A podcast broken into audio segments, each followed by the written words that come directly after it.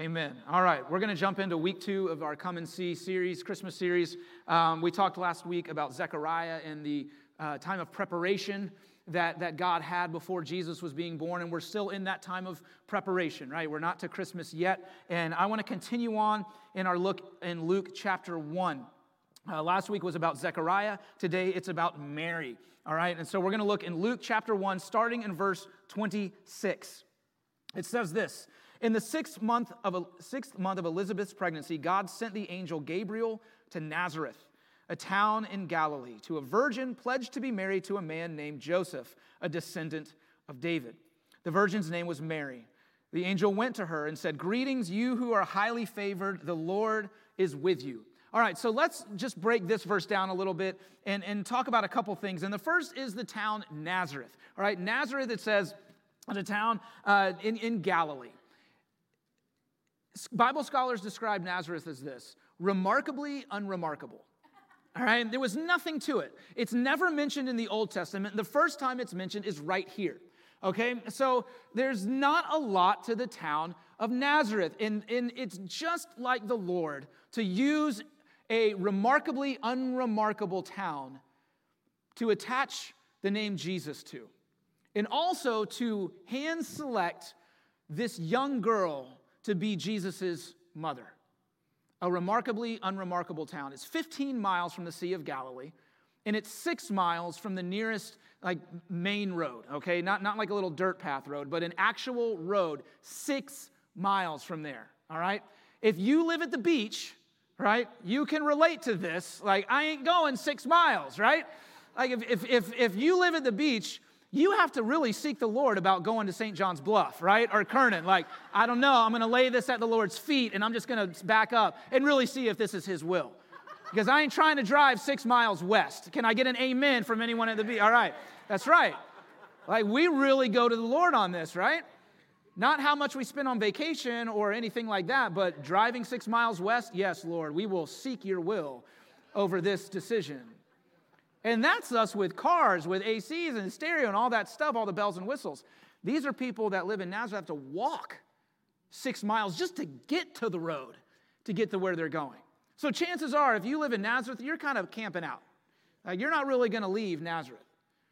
Remarkably unremarkable. It's got one weak well in the middle of the town, not even a nice well.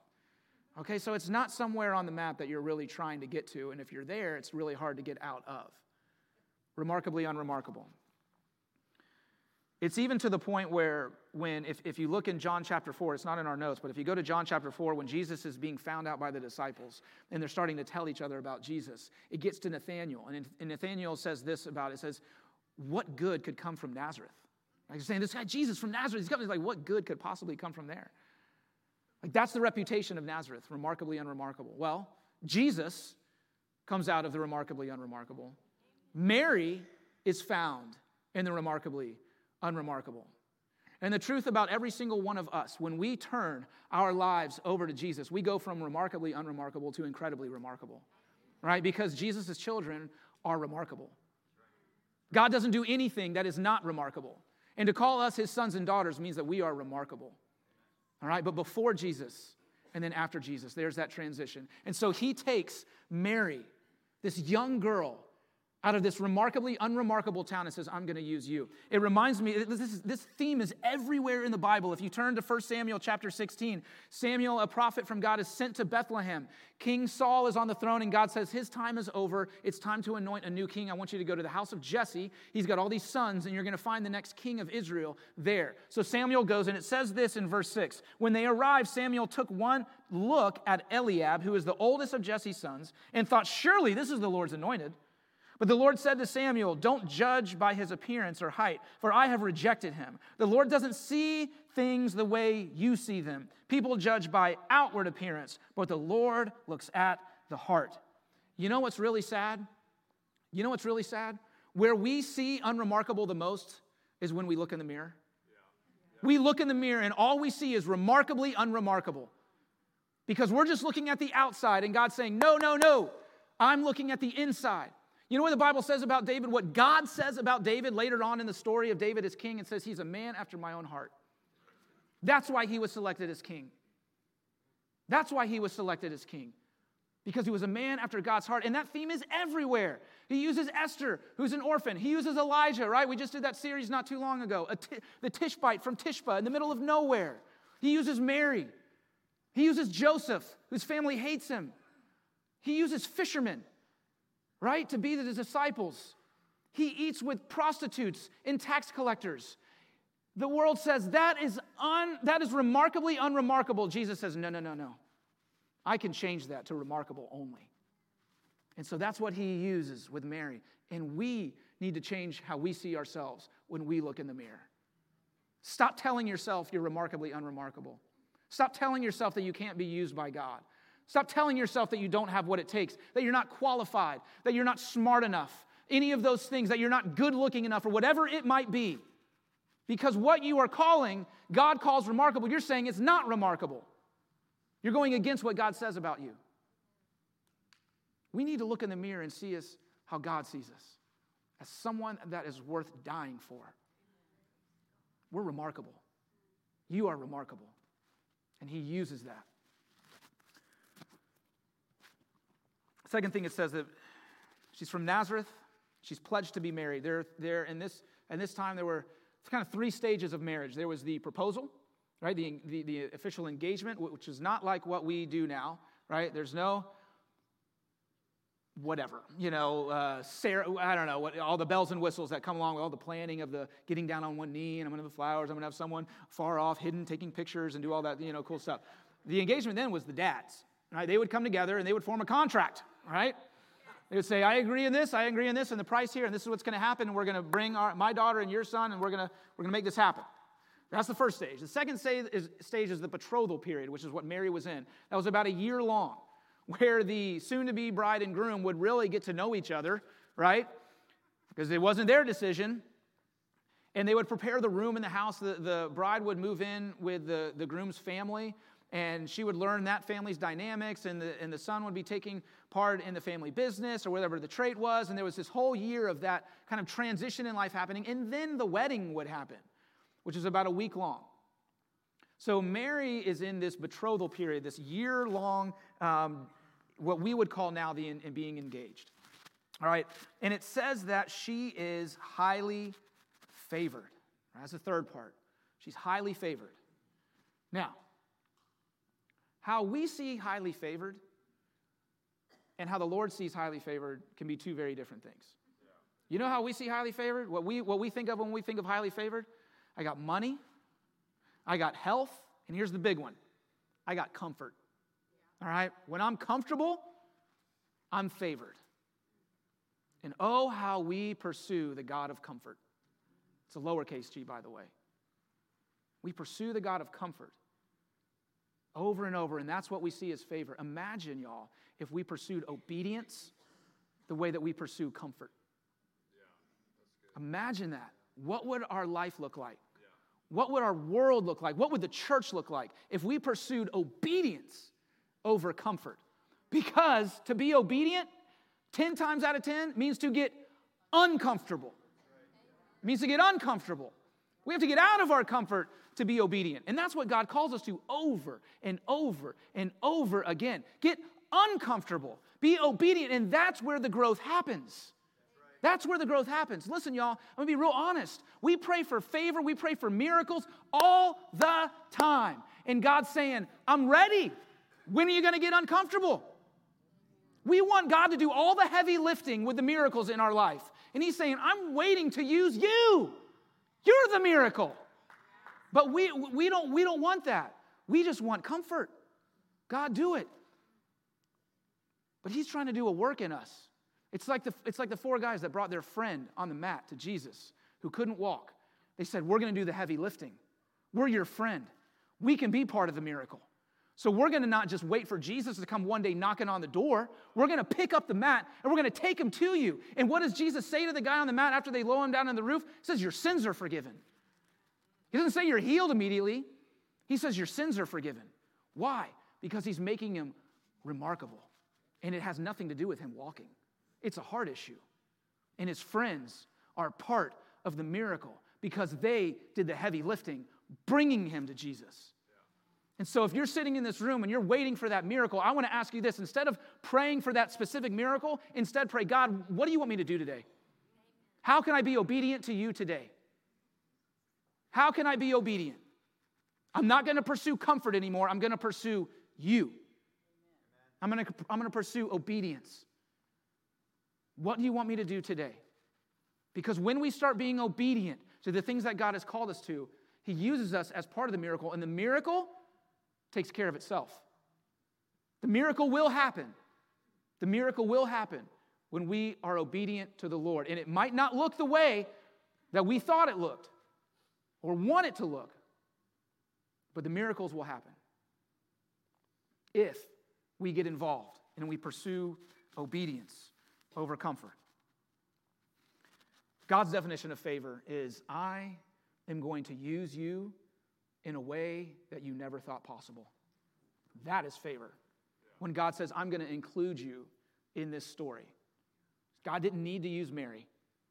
He doesn't need me. He doesn't need this worship team. He does not need a single person. But favor is saying, I am God of heaven and earth, and I'm going to include you in the work of eternity. I'm going to include you in heaven's work.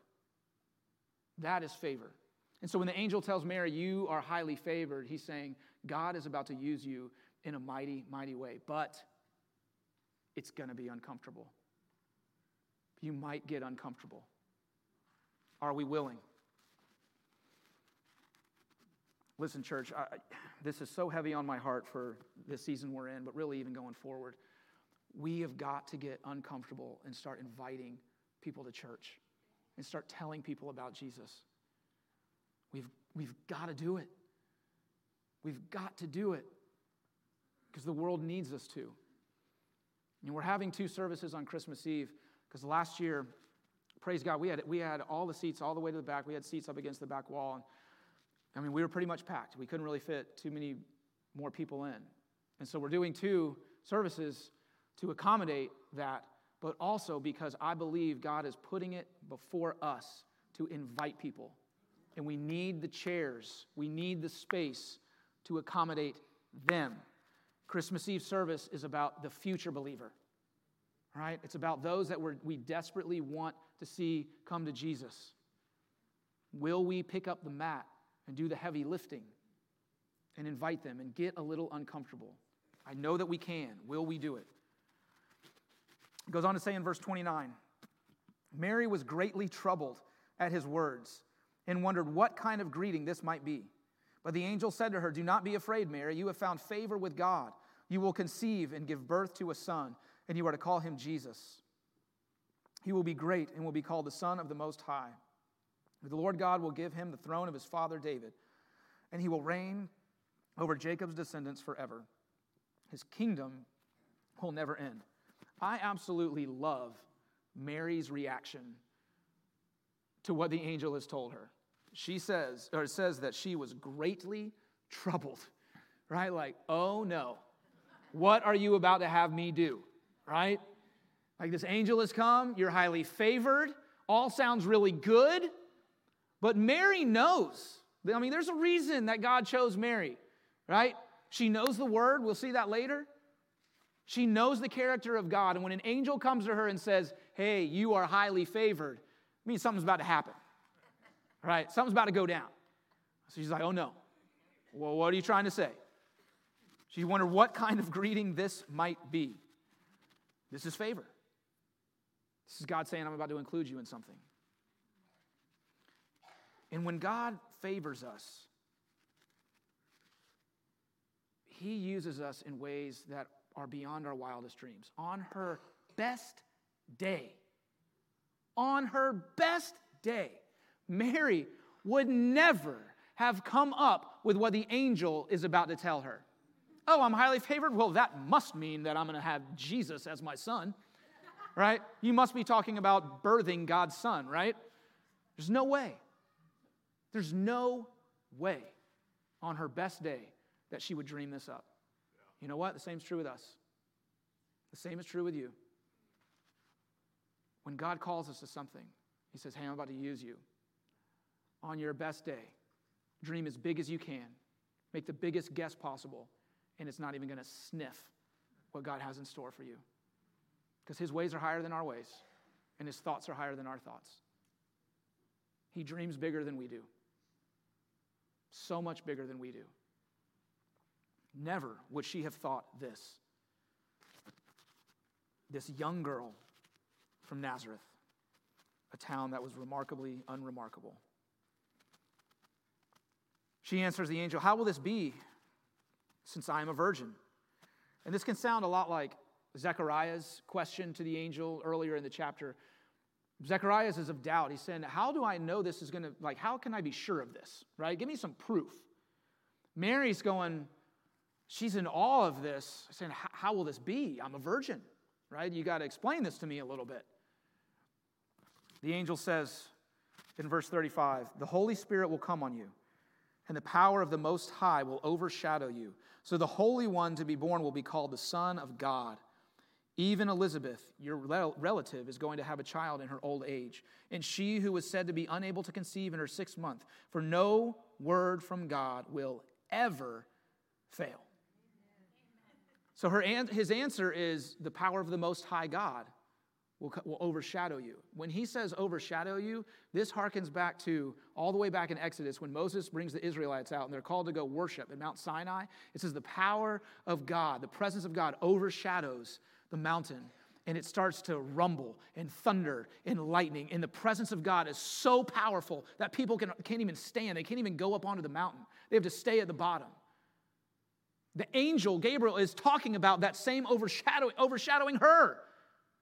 She's going, wait a second, that overshadowing? Yep, that overshadowing. Like, yo, am I to be okay? Talking about the Holy Spirit is going to conceive, the same Holy Spirit that hovered over the waters at creation is going to conceive in you. Like, this is a huge deal. This is power that no human could possibly contain. Like honestly, it should be to the point where like when this power, this overshadowing of the holy of the of the most high God comes over, we should like explode. It's honestly it's too much. But in God's grace, in his protection over her, he allows it to happen. And with his power, the world isn't created. A mountain doesn't shake, but the Son of God is conceived.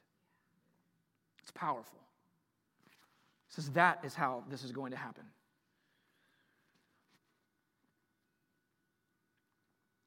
And what I, what I think is so, well, let's keep reading and then I'll get back to that.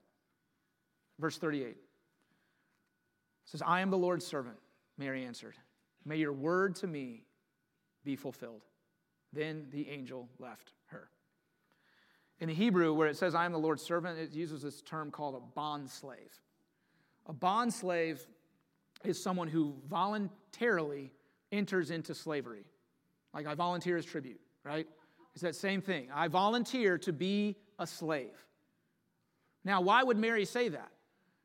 Remember, she's in her betrothal period of her marriage, for engagement. To walk this out, to do what the angel is saying is going to happen, means that Mary is risking everything because she's going to be pregnant before she's married. She's a young girl, a virgin, who's about to be pregnant before she's married. She's going to lose her reputation, right? Because she can't go, no, no, no, y'all don't understand. The Holy Spirit conceived in me. like, oh, totally. That makes all the sense in the world. Crazy person, right? She can't say that. No one's going to believe that. Her family is going to lose out on all sorts of money because they've signed a contract and now she's not, they're not going to be able to hold up on that end. So who knows how her family's going to treat her? Who knows if she's ever even going to get married again? Because certainly Joseph's not going to want to marry her now. She's damaged goods. That, that, that hurts his reputation. So she might be single the rest of her life.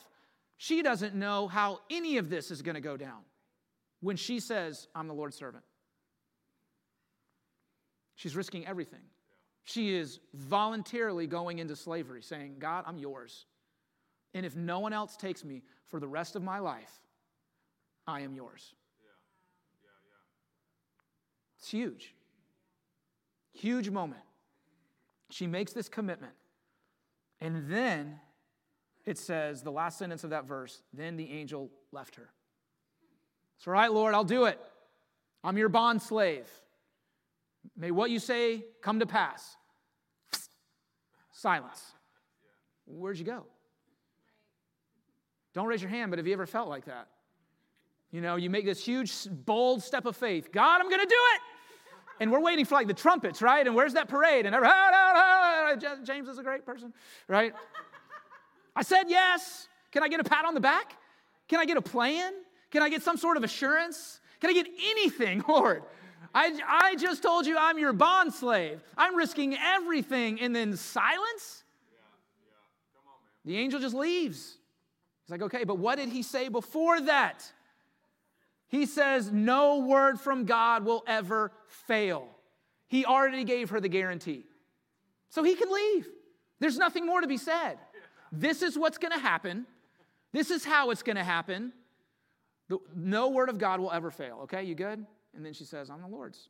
So there's nothing left for him to say. Listen, y'all, that's the word of God. It's there for us to read every single day throughout the day. At our lowest, at our most challenging, we can read that promise. And so let's never mistake silence for absence. And praise God that we don't ever have to walk in silence because we have the Word of God. That written document, the Bible is what we call it, that we can open up whenever we need to and see the promises of God over our life. So never ever think silence is absence. But here's Mary making this huge, bold statement. And then the angel leaves. But no word of God will ever fail. Verse 39 At that time, Mary got ready and hurried to a town in the hill country of Judea, where she entered Zechariah's home and greeted Elizabeth. When Elizabeth heard Mary's greeting, the baby leapt in her womb, and Elizabeth was filled with the Holy Spirit. In a loud voice, she exclaimed, Blessed are you among women, and blessed is the child you will bear. But why am I so favored that the mother of my Lord should come to me? As soon as the sound of your greeting reached my ears, the baby in my womb leapt for joy. Blessed is she who has believed that the Lord will fulfill his promises to her. Isn't that amazing? The angel leaves, silence, and then Elizabeth says in that last verse, Blessed are you because you believe it. In other words, the silence from the angel leaving didn't deter her belief. She's still believing because she understands that what the angel said was true, that no word of God will ever, ever fail. And Elizabeth says, Blessed are you. She even says, Blessed am I that you would even come into my home. I'm blessed from your blessing, Mary. Isn't that incredible? And I, I love that, that the first thing that Mary does after the angel leaves, she packs her bag. She's like, I'm going to go. I'm going to go hang out with Elizabeth. Can't wait to tell her about this. Remember, there's still no manual, there's still no instruction of how this is all going to happen. But here's this young girl who the world would see as remarkably unremarkable, God says, I'm going to use you. I'm going to use you. How is He using us? Do we believe in the promises of God for us? And then the story transitions to this beautiful moment of Mary singing her song. And the words of her song go like this my soul glorifies the Lord, and my spirit rejoices in God my Savior, for he has been mindful of the humble state of his servant. From now on, all generations will call me blessed, for the mighty one has done great things for me. Holy is his name. His mercy extends to those who fear him from generation to generation. He has performed mighty deeds with his arm. He has scattered those who are proud in their inmost thoughts. He has brought down rulers from their thrones, but has lifted up the humble. He has filled the hungry with good things, but has sent the rich away empty. He has helped his servant Israel, remembering to be merciful to Abraham and his descendants forever, just as he promised our ancestors. You know that in the first two chapters of Luke, there are four songs sung. Mary sings a song, Zechariah sings a song, the angel sings a song, and Simeon the prophet, who is in the temple, who dedicates Jesus, sings a song. Isn't that crazy? Four songs, different people singing, all different walks of life. An angel, a little a young girl, virgin, a priest, and a prophet. Different walks of life, different ages, different genders. One's not even a person. One's an angel. all worshiping. Because when you're in the presence of God, worship is instinctual. It's instinctual. That's why, like, you can come into church and you might not be feeling it at all, or you don't even know what worship is, but the presence of God starts moving, and all of a sudden you're crying. You're singing these songs that you don't even know. And it's, it's your heart is getting wrecked. It's because in the presence of God, worship is instinctual. And Mary is overcome with the love of her Father, her Heavenly Father, in this moment where she is a bond slave and she, she doesn't know what's going to happen to her life, her reputation, and all those things. There's a million questions, but all she knows is that she is highly favored. That what the world saw is remarkably unremarkable, God saw as remarkable to the point where I'm going to use you and you are going to be remembered until Jesus comes back. That is reason to worship. And so she does. In her first words out of this song that she sings, we're going to break it down a little bit. My soul glorifies the Lord. The first words that she says, My soul glorifies the Lord. You know why that's important? Because an angel just visited her and said, You're going to have God's son. She could be like, Yo, what's up? You know, my soul glorifies me, right? Because I was handpicked. I'm about to go tell some people what it's like, right? That have been looking down on me. Know, a lot of times our temptation is when, when God starts using us, we suddenly make it all about ourselves, right? Look at me. But her first response, and again, this tells why God chose her, is to glorify the Lord. This isn't about me, Lord. This isn't about me. This is about you and what is to come. The Son of God's about to be on earth. My soul glorifies you, Lord. Praise you, God. You are awesome. And then she says, My soul rejoices in God, my Savior. Mary recognizes that she needs a Savior. God, my Savior. You are my Savior. It's really, I would say it's impossible to truly worship the Lord when we don't understand that we need a Savior. We're, we're, we're singing songs about a really nice, good God. But when we understand that we need a Savior and that He is it and that He saved us, and not just He saved, but what He saved us from, where He brought us from and where He has put us from hell to heaven, from remarkably unremarkable to a child of God, we worship. We worship when we understand that Jesus truly saves us. That he left. I, I, I, try and I try and I try to explain the magnitude of Jesus in heaven coming down and being human on earth, loving us so much. We, we sing that the song that Ben and the band played last week, Come and See. There's a line in there that says, The baby is born, all the prophecies true, only to die so that we are made new. The only reason that Jesus was born was to die.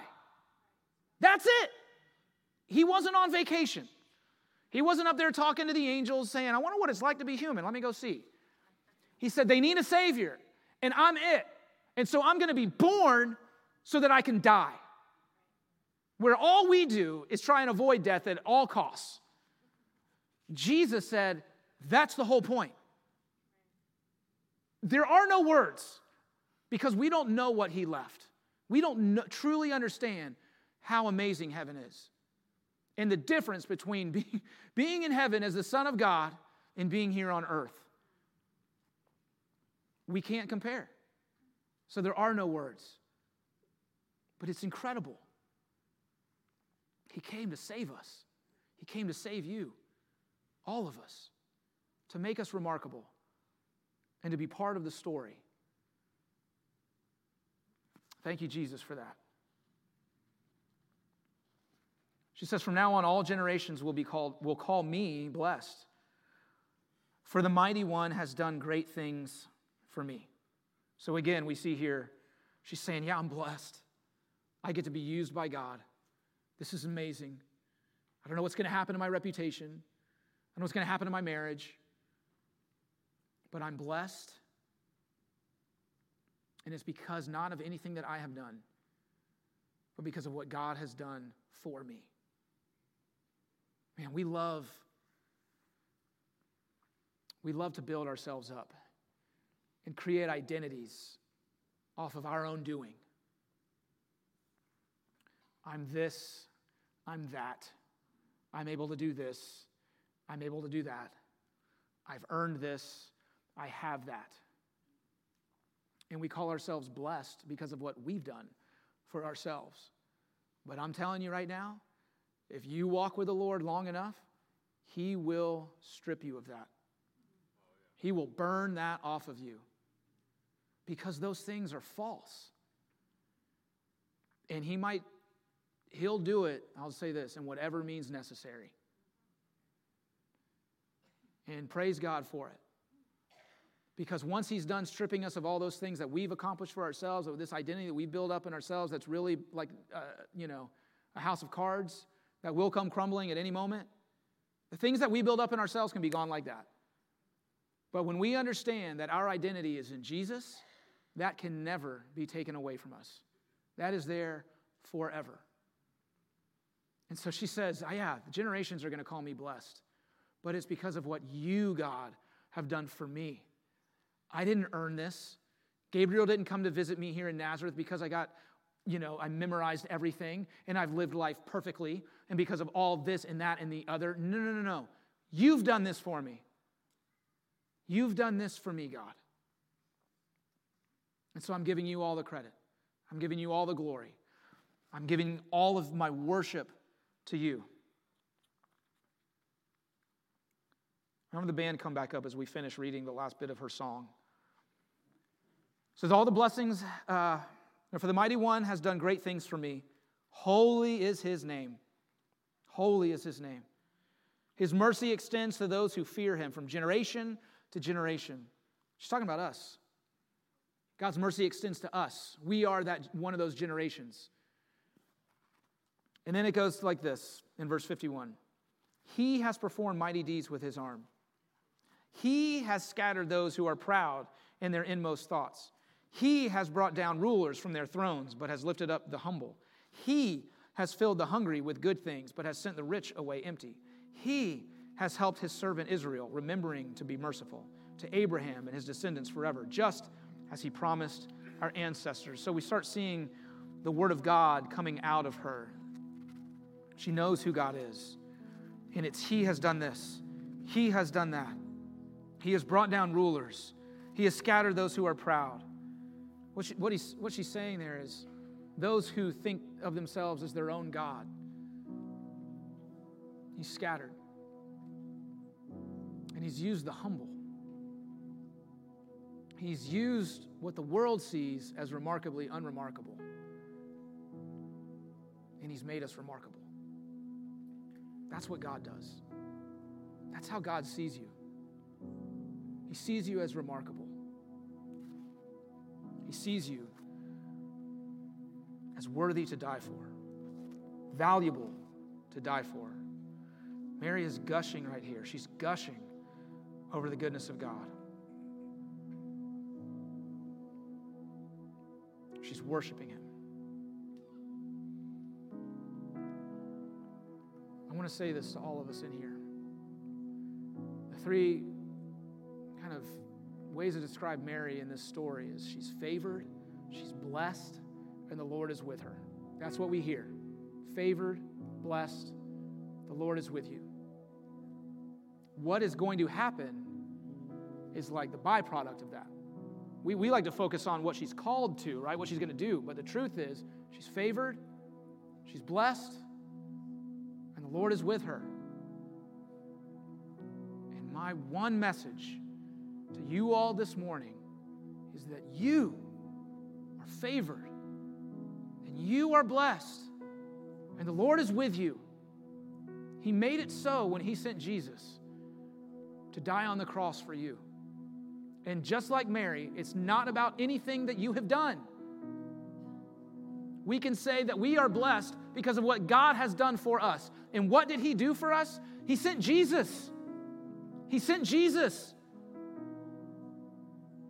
to be born only to die. That was the purpose.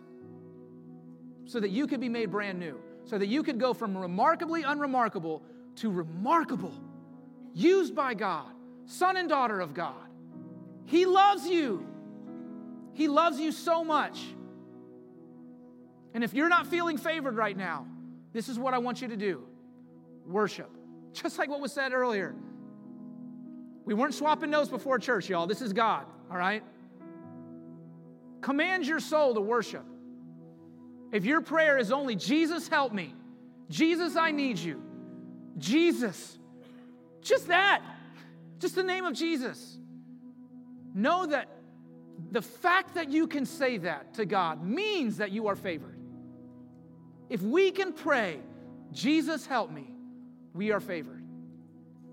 If you don't feel blessed right now, for sinner going, the last thing I feel is blessed. Worship. Worship. And if you feel like the Lord is far from you, I want to say worship. Nothing gets us back to the Lord like worship. It's amazing. You might not feel like any of those things. Favored? No way. Blessed? Not a chance. Lord is with me? Certainly doesn't feel like it. Worship. And I also want to say, rather than just praying for the miracle to happen, you can pray for that. Pray for that. But also pray with it. Lord, what are you calling me to today? How, how can I be obedient to you today? How can I do some of the lifting here? Maybe I need to carry my own mat. Maybe it's a mat for someone else. But please, whatever you do, do not look in the mirror and see unremarkable. Don't do that. Because that's not the Lord. He used a young teenage girl from Nazareth. Said, I choose you because you're humble, because you love me. You know, when we love the Lord and He loves us, nothing else matters. That's all there is. I just, I just know that some of us in here need to hear this this morning that you are remarkable. And stop beating yourself up for maybe things that you feel like you've done or said or whatever that have made you anything else besides that. Because Jesus saw you and said, I'm going to come down and I'm going to be born in this little manger in Bethlehem, and I'm going to live this life on this earth that's going to have all sorts of hurts. I'm going to be rejected. I'm going to be spit on. I'm going to be nailed to a cross. I'm going to suffocate. I'm going to die for you because I love you and I'm never going to leave you. So please hear that this morning. God takes the remarkably unremarkable and makes us remarkable, makes us his sons and daughters, and uses us in ways that we could not dream. We could not dream it on our best day. So I want to stand up right now.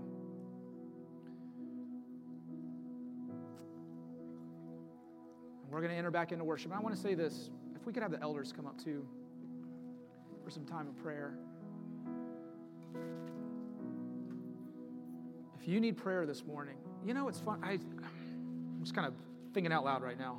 But I have so many people, not so many, I have people come up to me after church and say, That was such a good word. I really needed to hear that. That was for me. And, and it's good.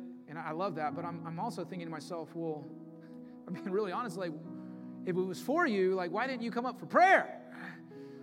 Because we need it. We need to stand in agreement. And if you need prayer this morning, come up. It's not as scary as you think. But as we worship, we had this great opening worship. We did a few songs, and it was powerful. I mean, I'm like motioning to Ben, like, do that part again. It was so good, I just didn't want it to stop. But let's just jump right back into that place. I know we have this tendency when, when the sermon is over and the word, it's kind of like, okay, we're, we start to mentally check out. Let's not do that right now. Let's get right back into worship and give God the glory that is due his name. Let's give God the glory due his name, just like Mary worshiped. My soul magnifies the Lord.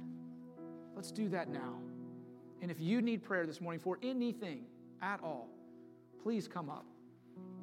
Let our elders stand in agreement with you. Let our ministry staff stand in agreement with you. Senor, I love you. I can say I can say sermons like this till the cows come home, but you have to walk in it for yourself. It is for you. It's not just for the person next to you, it is for you. Amen. Let's worship.